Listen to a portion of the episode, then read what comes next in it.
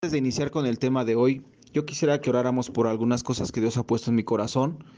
Y la primera, la primera es que podamos orar para que Dios nos guarde. Dice su palabra, el que habita al abrigo del Altísimo morará bajo la sombra del Omnipotente. Yo quiero que oremos para que Dios traiga protección física, espiritual a toda la iglesia. También de paso quiero decirles, invitarles a que, a que tengan mucho cuidado Hoy la delincuencia está, está aumentando y bueno, eh, cuiden sus casas, cierren bien de noche sus, sus puertas y pues que no nos vaya, no vayamos a ser sorprendidos por los ladrones. Entonces, ¿qué te parece? Vamos por, por protección y de paso también aprendemos a ser precavidos cuando salimos a la calle. Oremos, por favor.